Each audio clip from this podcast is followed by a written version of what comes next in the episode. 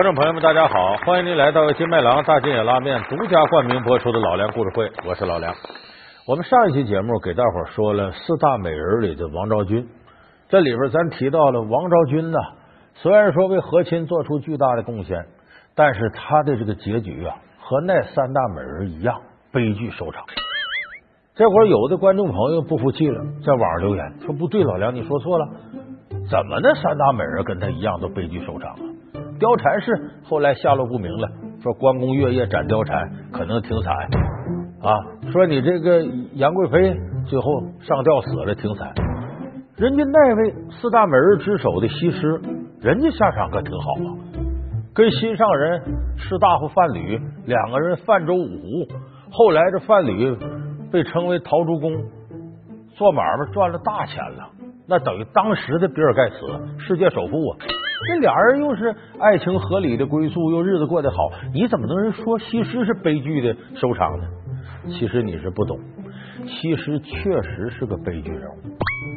这就如同我们现在说谁谁那日子过得好，富可敌国，不见得他就不是悲剧，因为内心的这种寂寞和遗憾是物质难以排遣的。为什么我这么说？因为西施的一生身不由己，他是爱范蠡，最后也跟范蠡在一块了。但是西施的一辈子是被范蠡利用的一辈子，是被范蠡绑架的一辈子。就是范蠡利用他的爱情绑架了西施，而西施最后心底的遗憾也可能在这个问题上挥之不去。所以咱们这期给大伙说说西施是怎么被心上人范蠡绑架的。越女西施貌若天仙，增半分咸鱼，减半分则寿。身带复国使命，深入敌营，居然是被绑架。郎才女貌，亦师亦友，乱世中的感情能否善终？本是仇敌，却生情愫，是历史的真相，还是后人的杜撰？救国女英雄最后的下场竟成谜案。本期老梁故事会：被绑架的西施。要了解西施呢，离不开三个男人，哪三个男人呢？头一个是越王勾践，第二个是吴王夫差，第三个是士大夫范蠡。这个历史掌故呢，咱们学过中学历史课本的都知道啊。这个吴越两国世仇，夫差呢给上辈报仇，灭了越国。灭了越国之后呢，这越王勾践这个人呢，能屈能伸，就说我怎么能留我一条活命，留得青山在，不怕没柴烧呢？哎。自己主动提出来，说：“夫差，你不杀我，我和我夫人，我们两口子带上我的大臣，就等于我的家奴吧。士大夫范蠡，其实就等于国王、王后、宰相，我们仨到你这个吴国，给你当奴隶，天天啊给你喂马、牵马，给你扫院子，干嘛？甚至你上马，我往这一跪，踩着我这后背上去了，干这活。”勾践。知道寡人此次出征为的是什么？争霸天下。知道就好。齐国虽强，但是寡人一定要让他们看到我吴国的厉害。哦，上王一定旗开得胜。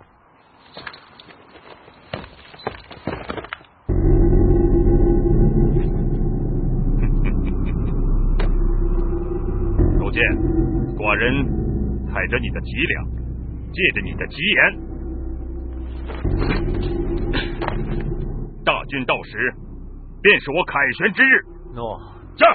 哼，就这么的，这个勾践和他夫人再加上范蠡，到这个吴国为奴。当然，这两年奴隶的生活特别屈辱，屈辱到什么程度呢？就当时恶心到这程度，就说吴王夫差呢感冒了，生病了，勾践为了能够麻痹夫差，就说我死心塌地给你当奴隶。甚至啊，亲口去尝夫差的粪便。勾践，你刚才真尝了寡人的，你你就不嫌恶臭吗？臭，但不恶。怎么讲？初尝下来，味道微酸，这说明。上王的身体在不日之内即将康复啊！夫差就认为，你看这个人，我已经彻底摧毁他的意志力了，死心塌地的给我当奴隶了，一点点就放松警惕了。然后这个范蠡就告诉勾践，你呀得跟夫差这么说，你说大王，你看我这死心塌地是你奴隶了，我们越国呀有不少金银财宝，还有很多大美女。因为夫差这个人呢，贪财好色。说，但是呢，你那帮人不知道这些，上哪搜罗去？我呀，原来的国王，我知道啊。你打发我回去，我保准把这些都送到你面前。夫差一听也行啊，现在你已经被我弄成这样了，死心塌地，你还敢烦我吗？放你回去吧。这一下子纵虎归山，就这么着把勾践放回去。勾践回去可回去，两手准备。一手是什么呢？叫卧薪尝胆。每天晚上睡觉啊，不睡到床上。说他国王不睡床，睡就在夫差手底下当差时候睡马棚里头那草上面，这叫卧薪尝胆呢。把个苦胆挂在这儿，每当自己觉得舒服了，追求享受了，伸舌头舔着苦胆，哎呦，真苦！想想在这个吴国遭的罪。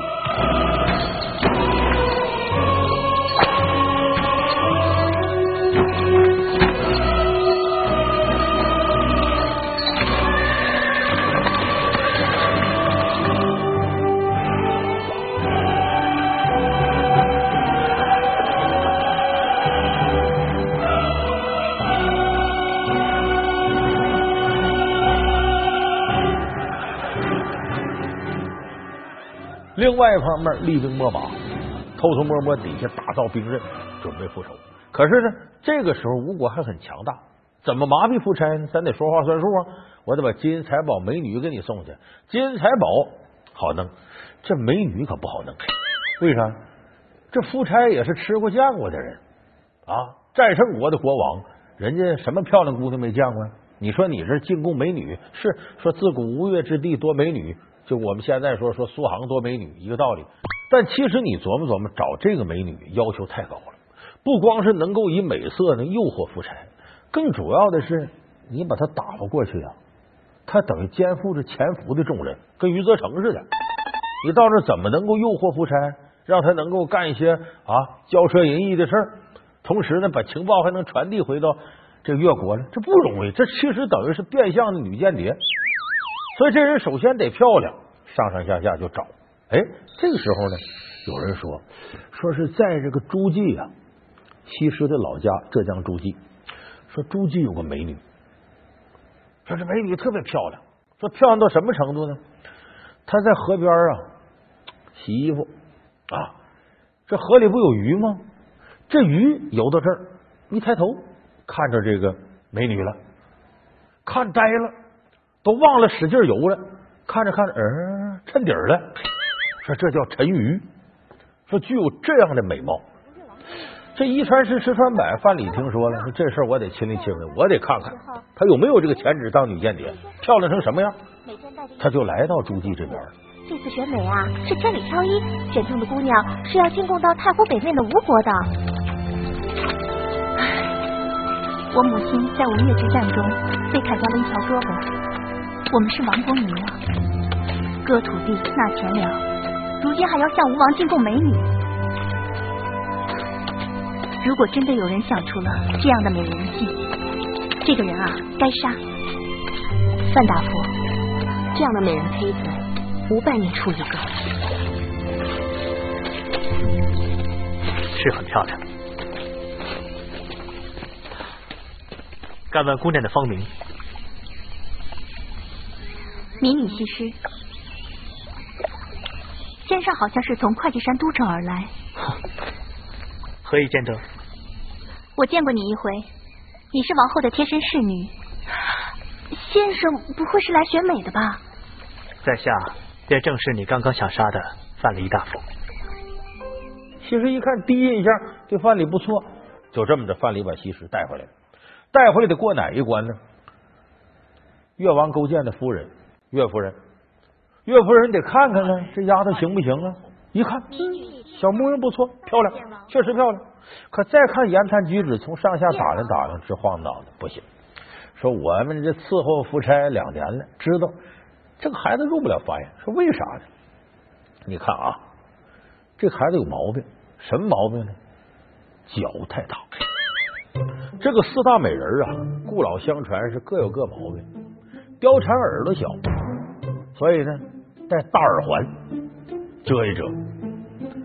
这西施脚大，王昭君呢有点窄肩膀，所以披斗篷遮着。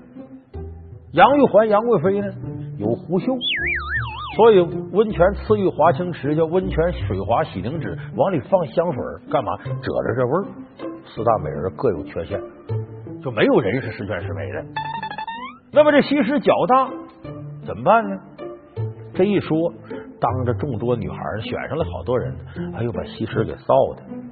这个范蠡说不忙不忙，你放心，夫人在我手里头调教，这不是事儿。转回头带着西施，他干了件什么事儿呢？你别穿你那草鞋了，在大街上走跟盖印章似的，换鞋换什么？木屐，什么叫木屐呢？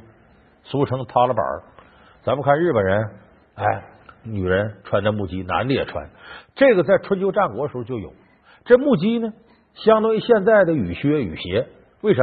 它跟高，下雨天你走时候穿脚不脏。而且木屐就跟咱们现在的拖鞋人字拖似的，你穿那个鞋不跟脚，不可能大踏步跨开。所以它都是小碎步。所以你日本女人，你穿着和服倒小碎步，你看着摇曳生姿那么好看。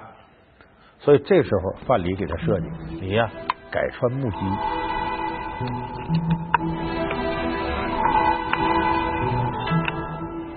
这走道小碎步，你脚大看不出来。再一个裙子加长，据说长裙木屐那时候就流行开了。美哉西施，美哉正旦。这船上木驴果然别有一番风采。岳父一看，真不一样啊！你太有办法了，挺好。当众夸奖说西施国色天香，西施心里也高兴啊啊！自己身边的男人这么有能耐啊，呃，让我这缺陷得到弥补了。从那时候开始，他对范蠡的好感就成倍增加。转过头，岳夫人说：“这孩子虽然让你遮住丑了，可是言谈举止还是个村姑，不行。”你得好生调教他。范蠡说：“没事这我强项。”范蠡学问大，还是个教育家，就把西施领回家里了。怎么调教他呢？呃，教他呀读书识字，教他做人的智慧，教他怎么揣摩别人心思。哎，教他这些礼仪啊，站有站相，坐有坐相。什么叫这个行不摇头啊？何谓站不倚门？何谓这个坐不露膝？何谓笑不露齿？把这些礼仪都教给西施。本期老梁故事会被绑架的西施。老梁故事会是由金麦郎大金野拉面独家冠名播出。不光是这样的，教的过程当中，西施没见过这么有学问的人了，所以西施崇拜上自己老师了，对他这个好感又增加了。而这个时候，范蠡教了他最关键的东西，什么？你这个穿上木屐了，这脚大也遮住了，那个夫差好啥呀？你怎么能够拿下他呢？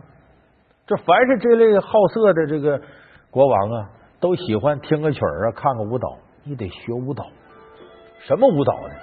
你这不穿上木屐了吗？踏踏踏，这声挺好听。身上我再给你装上铃铛，你一跳舞，浑身上下那动静，配合这个节拍，你身体再扭起来，说白了跟现在踢踏舞似的，保准能把他迷住。天下没有这种舞蹈。范蠡当时据说发明了世界上最早的踢踏舞。这可倒好，铃铛带上，木屐穿上，一跳舞，你听这踏拉板，踏踏啦踏踏踏啦踏，另听踏，那铃铛叮了个叮，叮了个叮，叮了个铃铛铃叮叮，这山东快书加快板全来了，哎，这个好听，这有节奏感。光是这样不行，顺着节奏，肢体扭动。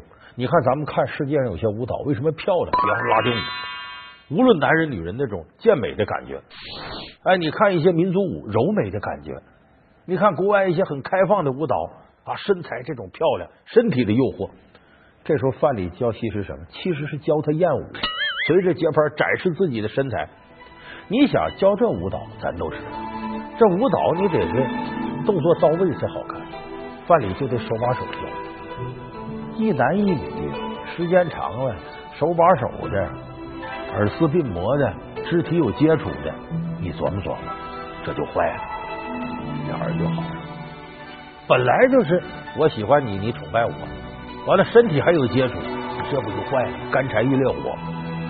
所以这时候，西施是死心塌地的爱上了范蠡。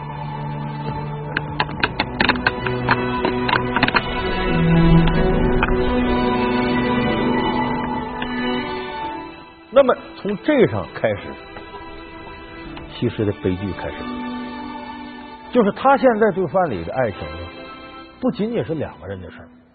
范蠡有更宏大的任务，自己的事业，我要把他训练出来，送到吴国，颠覆吴国的设计，为我一生的人生最大的功业做贡献。所以，所有的这些举动都要服从于事业最终的目标。我们得说，范蠡不是不爱西施。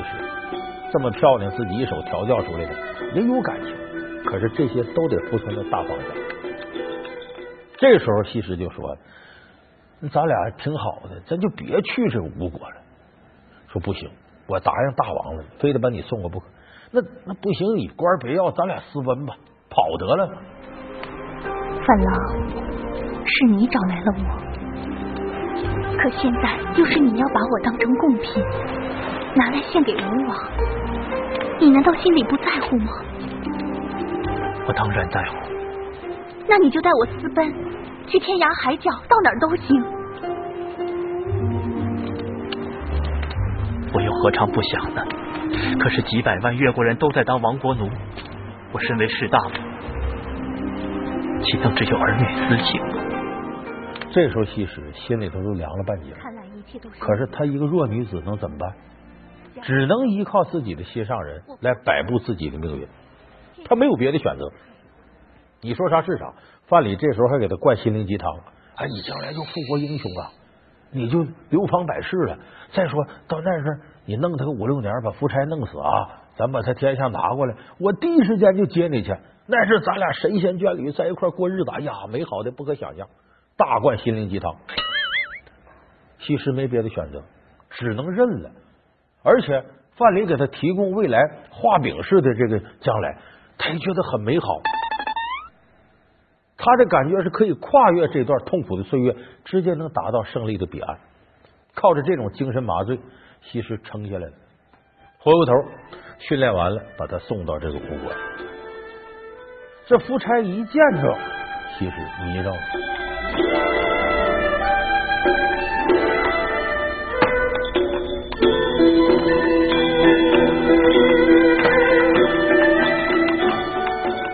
可是迷上迷上，其实这个所有的心里头这个感情啊，都在范蠡那，怎么可能全心意投入到夫差这呢？投怀送抱，大王怎么的？所以呢，只能是强颜欢笑，敷衍啊，对付事儿。偏偏呢，正中夫差下怀。为什么呢？夫差是个很自负的国王，征服欲极强。就说你这。一匹马到我手里，骑着骑着很听我话，没意思，不要他。来一匹烈马，上下撂蹶子，哎，这男人的感觉出来，我非得把你制服不可。夫差是这么个人，一看怎么着，这美人对我爱理不理的，那不行，我非要征服你不可。我用我的才华，我来征服你，收获你的心，所以一门心思讨这西施欢心。那根本就无心理朝政，所有心思都搁在他身上。很快，吴国这国力就不行了。然后越王勾践打过来，把吴王夫差给弄死了。范蠡这时候兑现诺言，第一时间进宫找西施。西施，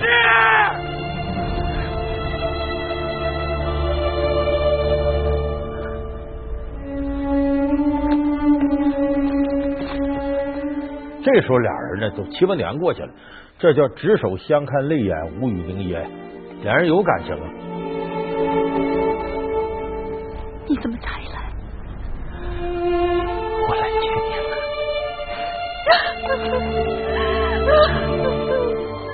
可是这个时候，西施的心态发生很大变化。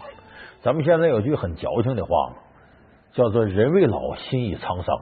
咱看不少那个台湾电视剧啊，“人未老，心已沧桑”，我一直是这样子的。就这种，经常有这台词儿，这是西施真实的写照。他岁数并不大，这时候二十多岁，怎么叫心已沧桑呢？所有的繁华都看过了，大世面都见过了，他自己想想，我那么美好的感情，说我为了国家牺牲，我这么些年跟一个我不爱的男人在一块，很屈辱的接受他，而我爱的人这么多年回过头再接我，感觉上好像还能接上，接得上吗？我已经不是过去的我，你也不是过去的你。绿酒朱唇空过眼，微尘缘字化微尘。明朝我即，今朝我，昨日身有，此日身。这种感觉非常复杂，五味杂陈。范蠡呢，就把西施呢带回来了。可带回来出现很大变故，为什么？有个人呢出了贼心眼儿，谁呢？越王勾践。勾践当初呢把西施送走，心里都老不是滋味。若不是这个。国仇家恨，这么漂亮美人该是我的，怎么能给夫差呢？让他糟蹋这几年，但现在把他灭了，这美人可归我了啊！作为我的战利品，而且现在西施是越国上下出了名的复国女英雄，她更应该归我啊！跟我这复国男英雄在一块儿，所以动了这念头，就打算呢横刀夺爱，从范蠡手里边夺回来。至于西施嘛。孤家想听听众臣的意见。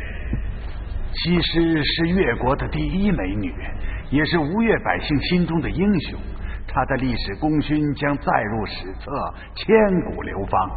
因此，臣斗胆奏本，恳请吴越君主册封西施为贵妃娘娘。范蠡早看出这步棋来，说这可不行，这女人是我的啊。要真让这个勾践弄走了，我得多心疼啊！所以就说范蠡一看勾践有这意思，马上带着西施跑了。西施，你哭了，你应该高兴才是。我们离开越国了。我是越国的女儿，为越国献出了最好的青春，却连自己的故乡都回不去了。那么范蠡带着西施两个人跑了，私奔了。后来据说这范蠡做买卖挣了很多钱，被称为陶朱公，天下首富。那么说这两个人日子幸福不幸福呢？你大伙琢磨去。隔了那么多年，沧海桑田的变化，本来当初最美好、最纯真的感情，被这些起起落落的这些事儿给冲击的七零八落。两个人再面对面坐那的时候，那能像老夫老妻久别重逢吗？所以我说，这两个人后来日子再好，两口子坐着，你看我，我看看你，心里会留下无穷无尽的遗憾。所以你现在想想，西施、王昭君、貂蝉、杨玉环，如果这四大美人凑到一块儿，四个姐妹好好聊聊，聊聊一辈子和男人之间发生这些事儿，那可真用《琵琶行》里一句话能总结：同是天涯沦落人，相逢何必曾相识。好，感谢你收看这期老梁故事会。老梁故事会是由金麦郎大吉野拉面独家冠名播出。我们下期节目再见。